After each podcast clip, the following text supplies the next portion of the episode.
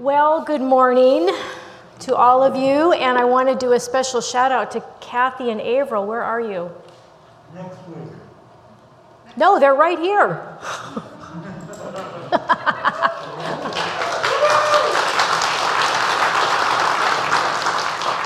They surprised us. They will be here next week uh, sharing in the Sunday school class after the service. So you want to make sure you stick around for that. And that will be in Fellowship Hall. So you'll get to hear details about their um, doings in Thailand. But we're so glad you're here with us today. And it was a nice surprise. So um, I thought, gosh, Pete, am I going crazy or what? I thought I saw Kathy and Al- uh, Averill. Anyway, yes, good morning. Our scripture today comes from the book of Job, not Job, and I wish we could just put an E at the end of that, don't you? Job in uh, chapter 42, verse 2, in the New Revised Standard Version. The verse says, I know that you can do all things and that no purpose of yours can be thwarted. Now, if you've been in my office, you might have noticed that verse on my wall. My daughter in law, Elise, gave uh, this to me after hearing that it was one of my favorite verses. So it's uh, on my wall. You may not have noticed it, but it's been there. This verse has been very significant to me ever since I did an in depth study on the book of Job about 20 years ago. Now, today is not at all an in depth study on the book of Job, so don't be frustrated with me if I just just take, take, a glimpse. Today, I'm just going to be sharing with you, kind of before I leave for the summer, why this verse has been significant to me, and I hope it will be to all of you too. You see, I'm going to be going on a, what I'm calling a, a grown up timeout for reflection, renewal, and reconnecting with God in a very intentional way. And so this verse has been coming back to me. It has helped me gain perspective over the years, and again, I hope it will for you too after today. The reason I chose this particular version is because I love the word thwarted. Thwarted. How many times have you used that word in the last week, month, ever? I think it's a great word. And the other versions say stop or hinder, and that just doesn't sound nearly as cool. So, anyway. A little context for our message today about Job. We don't know who wrote the book, and we're not sure when it was written, most likely during the time of the patriarchs. It forms a part of the wisdom material along with Proverbs and Ecclesiastes. Job chapter 1, going back to the beginning, tells us that he was blameless and upright. It says he feared God and turned away from evil he was wealthy with livestock and he had a family. Sounds like he's leading a pretty good life, right?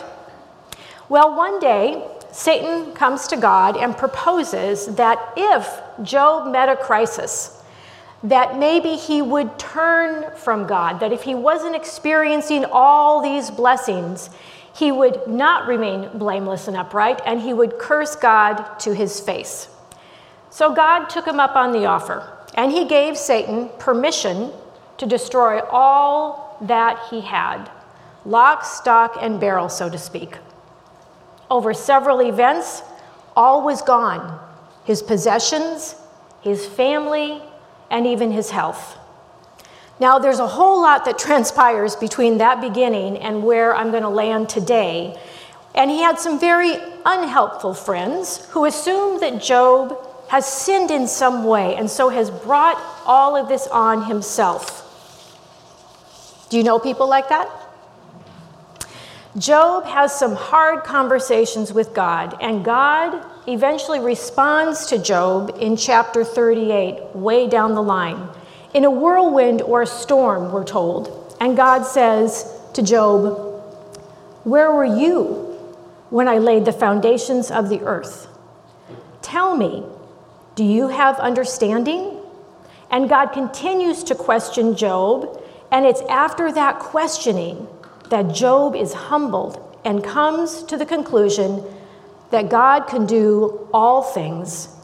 He is God, He can do whatever He wants, and that there's no purpose or plan that can be hindered or thwarted. I think we can all relate to Job on some level at some point in our lives. We all have had or are having or experiencing suffering or circumstances. They just don't make sense. Everything's been going along fine, and then all of a sudden, in a minute, things change. It challenges our theology that the good will prosper and that the wicked will be punished. Well, Job's response to God's questioning with these words, you can do all things, and that no purpose of yours can be thwarted, shows that Job has a sense of comfort just from the presence of God, even though he still does not know the origin or meaning of his crisis. What is so ironic is that it is from this very crisis, not the blessings, having every earthly thing taken away, that all of a sudden Job gains understanding that he never had before. He goes on in verse 5 where he says, I had heard of you by the hearing of the ear, but now my eye sees you.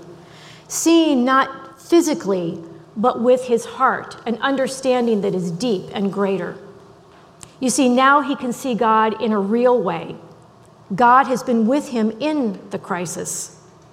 The most powerful aspect of Job's encounter with God was not God's words that he used, it was in his loving presence that Job changed him most profoundly.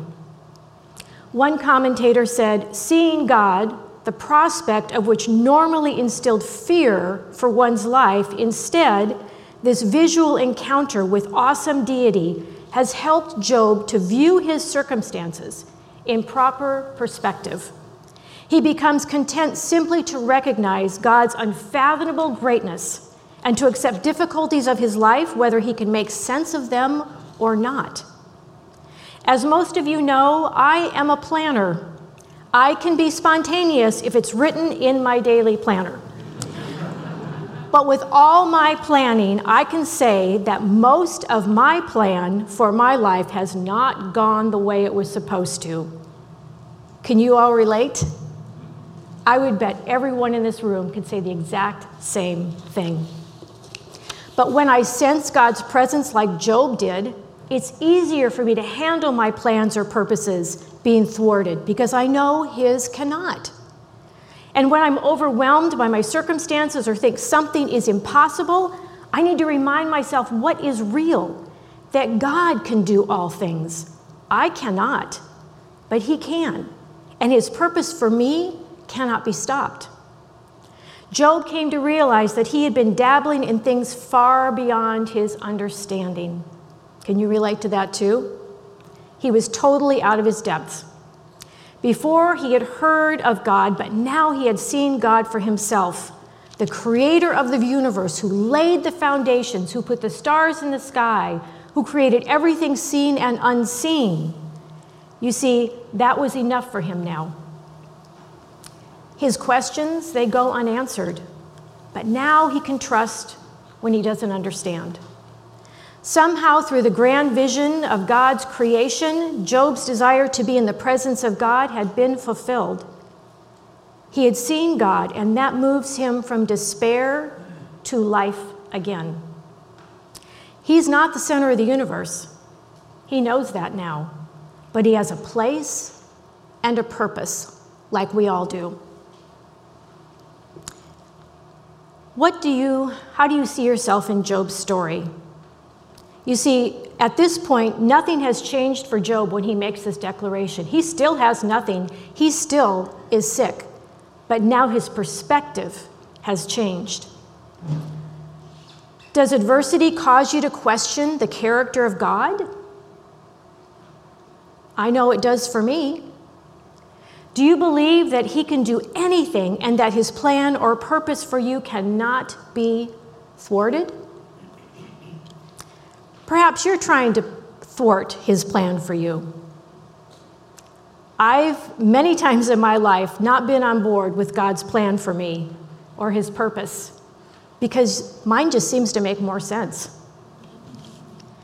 I am in a place of transition right now and a little bit confused. I'm going to be honest. My role here is changing, My role as a wife has changed to caregiver. God's plans, they are not my plans. But I am reminded of these verses in Isaiah For my thoughts are not your thoughts, neither are my ways your ways, declares the Lord. As the heavens are higher, higher than the earth, so are my ways higher than your ways, and my thoughts than your thoughts. Is there a situation in your life that you need to give up trying to make sense of it and just rest in the knowledge that God can do all things and that his purposes can't be thwarted? We can either fight with God or we can gain comfort in the fact that God's purposes and plans are higher than ours.